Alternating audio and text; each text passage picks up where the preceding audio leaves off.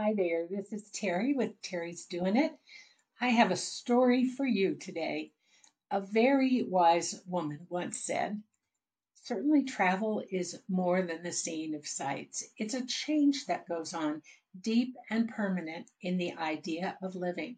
That was American historian Miriam Beard. And her words really made me think, combined with several trips that I took in the last couple of years. Um, I found my own stories that pointed out reality and truth to me that I had never before realized. Specifically, I learned I wasn't afraid to die, I'm afraid to be forgotten.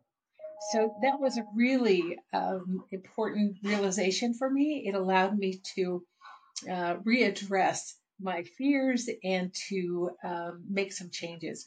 Anyway, this is the story of all of that, and I am so looking forward to to sharing it with you. The baby, the prostitute, and me. New ideas for living. The Missoula Cemetery was an emerald green oasis. Huge hardwood trees shaded the headstones nestled beneath them, while busy summer sprinklers twirled, sputtered, and hissed great streams of water onto the grass, overshooting onto access streets. Above, squirrels chattered.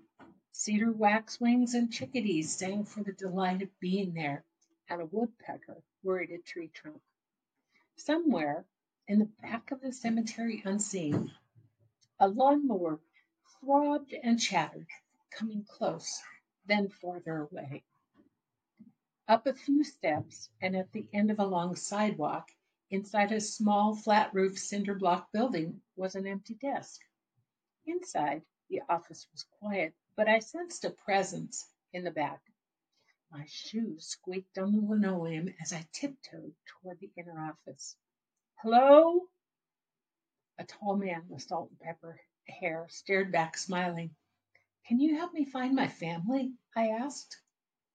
Of course, the cemetery superintendent said as he got out a piece of paper. He laid it on his desk. You're here. He drew an X. Then he circled it and ran a jagged yellow line through it, and then made and circled another X. Go down Russell Street and make a left on North Street. Your grandparents' row is between Marigold and Balsam Streets. They're on your left. Initially amused that cemetery streets are named, I quickly learned that without that, finding anyone would be hard. Row after row of headstones and plaques, over 21,000, I later learned, were set into the soft, thick lawn. After several wrong turns, tucked back at the end of a long row of headstones, there they were, my grandparents' headstones, but not baby Jackie's.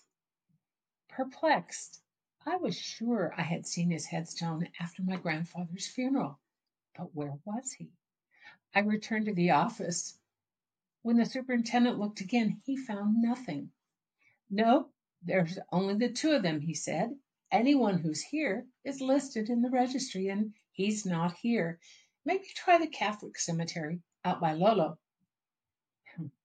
My grandparents were Presbyterians. I saw his grave after my grandfather's funeral. I know I did. Didn't I?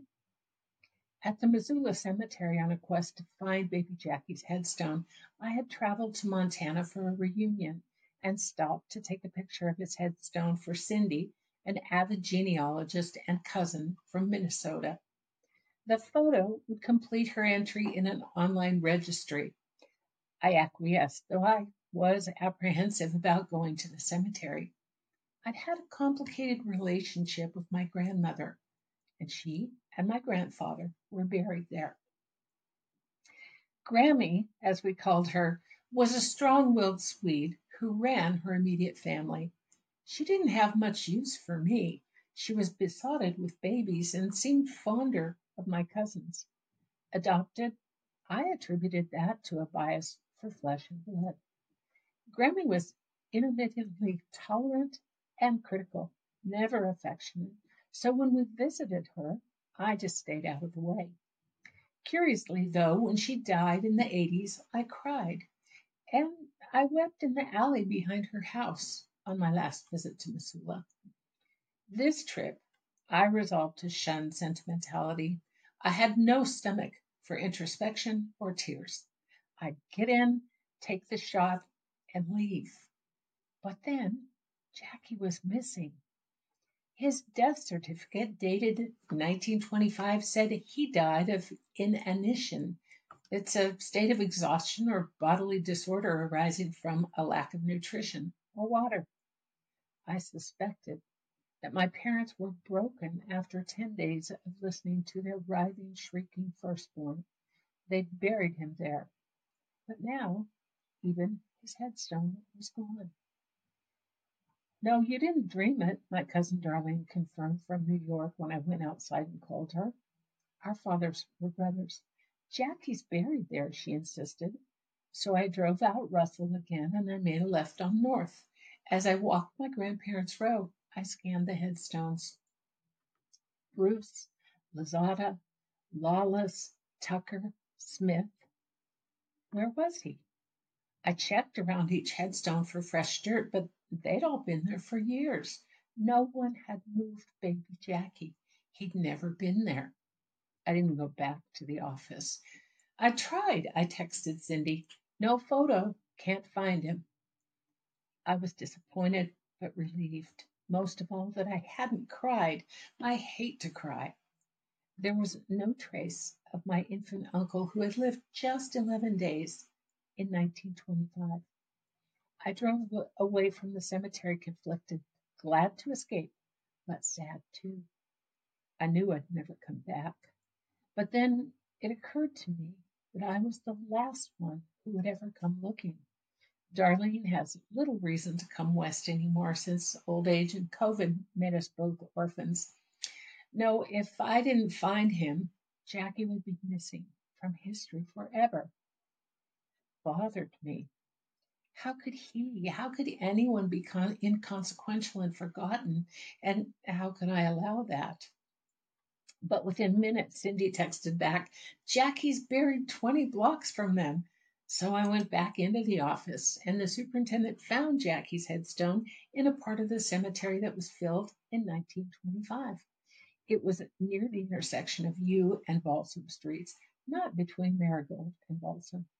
Instead of an O and one R in Jackie's last name, the clerk recorded an E and two R's on the burial receipt.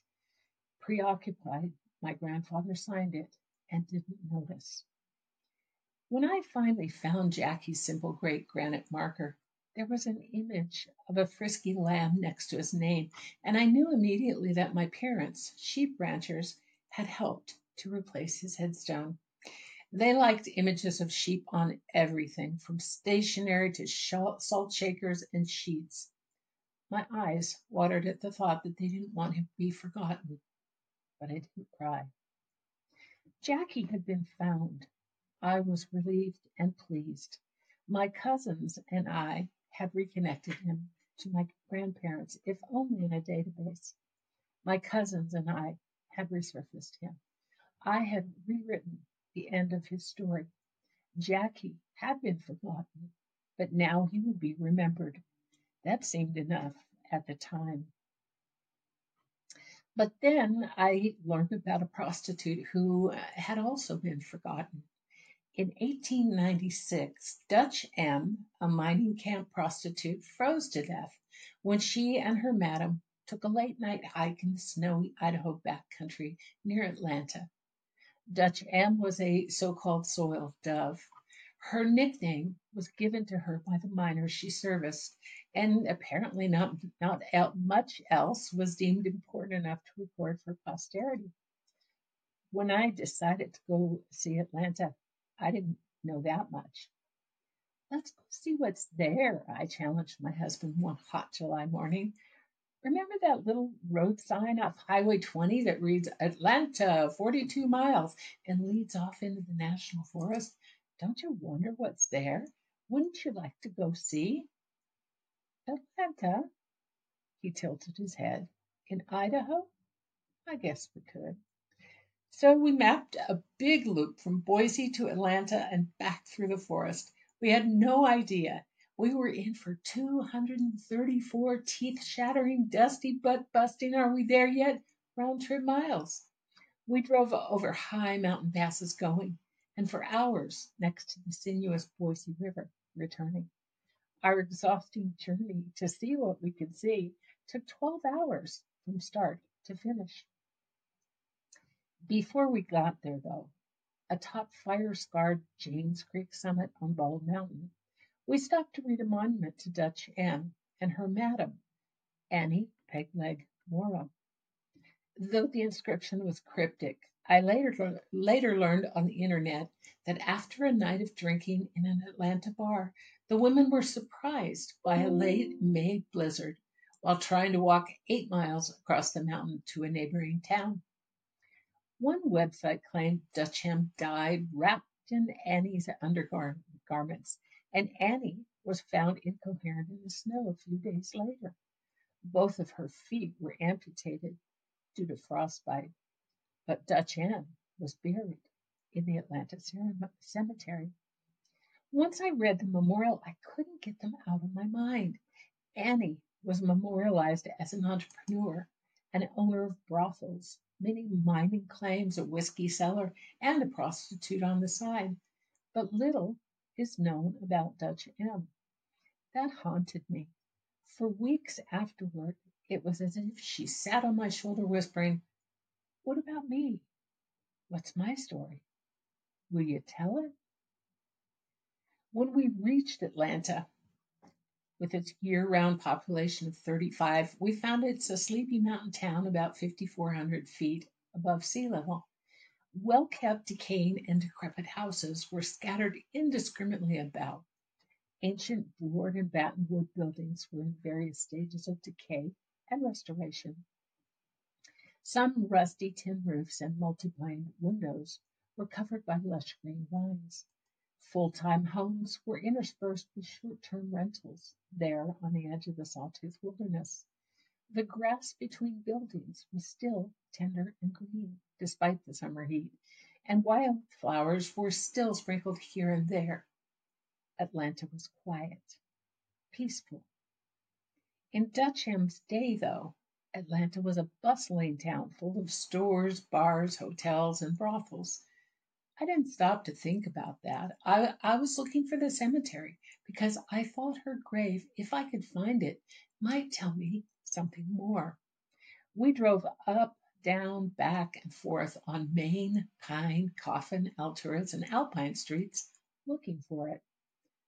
I was starting to think outsiders aren't supposed to find the cemetery when inside the town's only bar still standing, we found a local who was willing to give us directions. Did you go uh, out there down Main Street? asked the burly man at the end of the bar, wiping hot day cold beer bottle condensation on the belly of his t shirt. I grinned. Yes, several times. Main Street and every other street in town. He shrugged, jerking his chin over his shoulder. It's right back that way.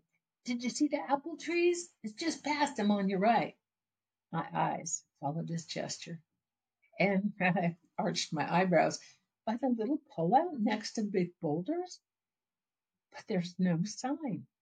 Oh, yeah, that's it. You can see it from the road, he insisted, and his buddies nodded like bobbleheads. We returned to the boulders where there was still nothing to see from the road but big piles of cleared brush and a small steep track leading between thick bushes. On faith, we made the short hike through Poison Oak, there it was, the Atlanta Cemetery. Another local had told us that Dutch Em's, Em's grave was off to the side in an area for undesirables, those prostitutes, and those who had committed suicide. And there it was, nickname, place of death, and date. Her headstone told me nothing I didn't already know. It bothered me to think of her as a mere sidekick, her history a footnote in Annie's story. But where did she get her nickname? Where was she from and how did she end up in Atlanta? I couldn't even find a photo of her online. One website theorized she might have been born Emma von Losch in East Prussia in 1846. When I, when I researched that name, Emma was said to be the daughter of a ship's captain, a widower who lost everything to the bottle. Her older sister ran away, but Emma married, came to America, and later divorced. She had a daughter. Census records in 1920 and 1930 show uh, that an Emma von Losch lived in Boise.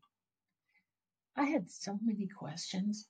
Was Dutch Em also Emma von Losch? Was the monument wrong? Did she live beyond 1896 or, or was that her namesake daughter? Why two women walking by themselves over a high mountain pass in a blizzard? What was so important that couldn't wait until morning? Why hadn't they worn gloves, hats, and coats? And did, did Dutch Em have, Em have a come to Jesus moment? Did she call out for her mother and sister, for her daughter?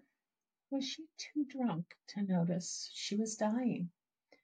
Were her last words, Please let me sleep, Annie. I'm so tired. I'll never know, and neither will anyone else. Most bothersome, though, was the thought that only a handful of people seemed to care. She'd been forgotten by history, and unlike Jackie's, her story could never be rewritten as anything other than fiction. I got no answers. Months later, I was still pondering why the baby and the prostitute stories troubled me. I eventually wrote about my trips to Missoula and Atlanta and it pushed the two of them, the baby and the prostitute, from my mind. I thought I just wanted history to take note of them, but I would learn there was more to it. When you die, a friend asked me one day, what would you like written on your headstone? She got a lot done, I said without hesitation. I didn't choose a favorite scripture or even the trite rest in peace. And then I thought, what a curious answer. But maybe I consider someone who got a lot done, who achieved things, would be consequential and remembered. Where did the fear of my being forgotten come from? And then I remembered an oft repeated dream that I'd had of my childhood home. It was a peaceful place, the home on my parents' Northern California sheep ranch. 30 miles as the crow flew from the Pacific Ocean, surrounded by orchards, vineyards, and oak woodlands. Their place lay under a tall, shady canopy of trees. By June each year, the arid climate would reach green hillsides golden. All summer long, irrigation sprinklers tisk, tisk, tisk water onto the parched, cracked earth. For years after my parents sold the ranch, I longed for that place. In the dream, I was always looking in from just beyond an old rusty gate that was closed across the driveway. On either side of the gate were large wild rose bushes that bore fragrant yellow blooms in May. I saw the narrow, curvy, side, curvy sidewalk where my chubby legs furiously pumped my tricycle pedals.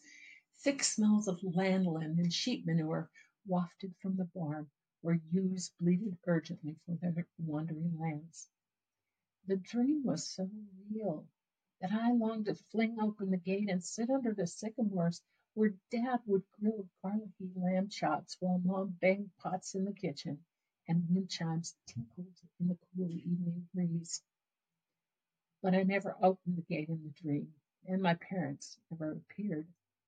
I would awaken to feelings of loss and the conviction that I was not part of that place or them. Great salty tears would slip down my cheeks, into my mouth, and onto my pillow. What was behind the gate, and why did I weep? I'd never dared to ask. After what I learned about the baby and the prostitute, though, I wondered why, and I needed to go and see. I thought that if I went and stood by the rusty gate and pondered questions about my life there, even though my parents were no longer living, answers would pour out like hordes of bats leaving a cave at twilight. But when I finally did travel home, there were no immediate answers there either. My story started before I was adopted, before my birth and relinquishment. My flawed ideas about life began in the womb when I bonded to my birth mother and then was separated from her at birth. Babies remember, studies have shown. It's been said that this breaking of bonds and separation is a kind of death, both of the mother to the child and also to the child's self and wholeness. Of course, no one knew that then, at least of all me. I remember that pain that's been described as almost cellular. I no longer consciously did, and trauma persisted. Records from my adoption file said that right after I was born and given up, I had emergency surgery to remove the cyst on my trachea. I spent two months recovering in the hospital.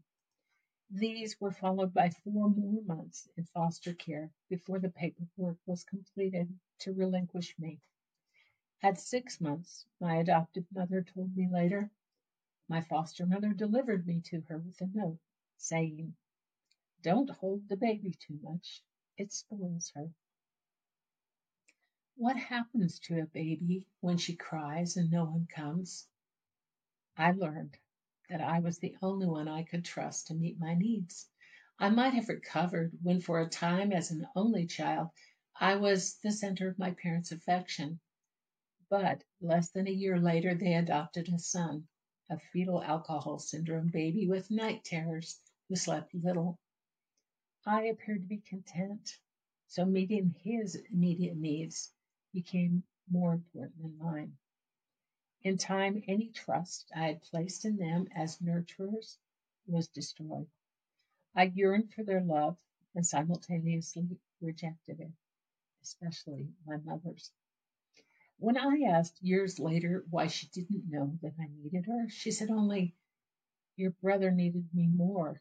You seemed happy. I, I used to put you in your crib and you liked it. You reached for it. And then I didn't know. I didn't know. I came to my parents wounded and they did not fix me. So I perfected my flawed idea of living. It was an idea of insignificance, of abandonment and loss. I was hypervigilant, changed friends like clothing, and people always disappointed me. I trusted no one. My earliest memory was when at age four, my parents picked us up at the babysitter. We were riding home in our old red station wagon. It was hot. I was sticking to the vinyl back seat, fists clenched, sobbing and furious because they had returned from shopping, bringing my brother a pair of pants and me nothing. My anger had nothing to do with clothing. Oh, Teri, my mother said in disgust, stop it! You're so selfish. Stop it now. Her words shot at me like fiery darts and established an expectation. I was to be the good child, but I wasn't. Inside, I was angry, bitter. You need to understand your brother, my mother told me when I was older. He can't help himself. It's not his fault. He needs our understanding and love. He can't act differently, except he could when he had to. When he finally met someone who held him accountable, a judge who put him behind bars in Folsom Prison for three years for manufacturing drugs, he was scared straight for an entire decade. While those were the happiest years of my parents' lives, once my mother passed, he returned to his dysfunction. I tried to forgive all of them, but I couldn't. My parents never understood that theirs was a responsibility I would not shoulder. When my mother died, we had a very tiny window to reconcile our mutual disappointment. I was 11 hours away from the hospital, and I asked her if she wanted me to come home to say goodbye. I won't be there, she said. So I didn't go. Hours later, after my brother and father had said their final goodbyes and left her at the hospital to die alone, I called her room to ask for an update.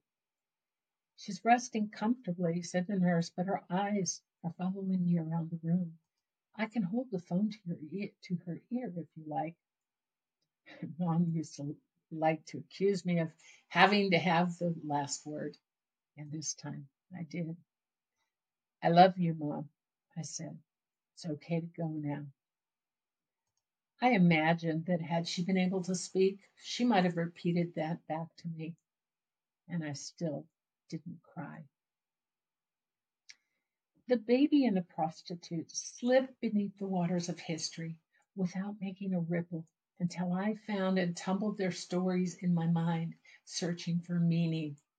Their stories and mine were puzzle pieces that were part of a bigger picture. I was afraid of the waters that covered them, afraid that they would similarly ease, uh, they would similarly erase any trace of my life, of me. Had I not traveled, had I not encountered them and their stories, would I, could I have changed? I don't know, but I am thankful. As Miriam Beard said, travel confronted me with myself.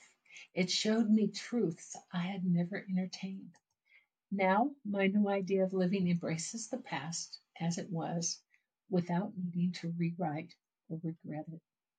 What and who I am is enough. My present and my future are what matters. While I can never rewrite my beginning, I'm crafting a better ending. I think someday I may learn to cry and not hate it.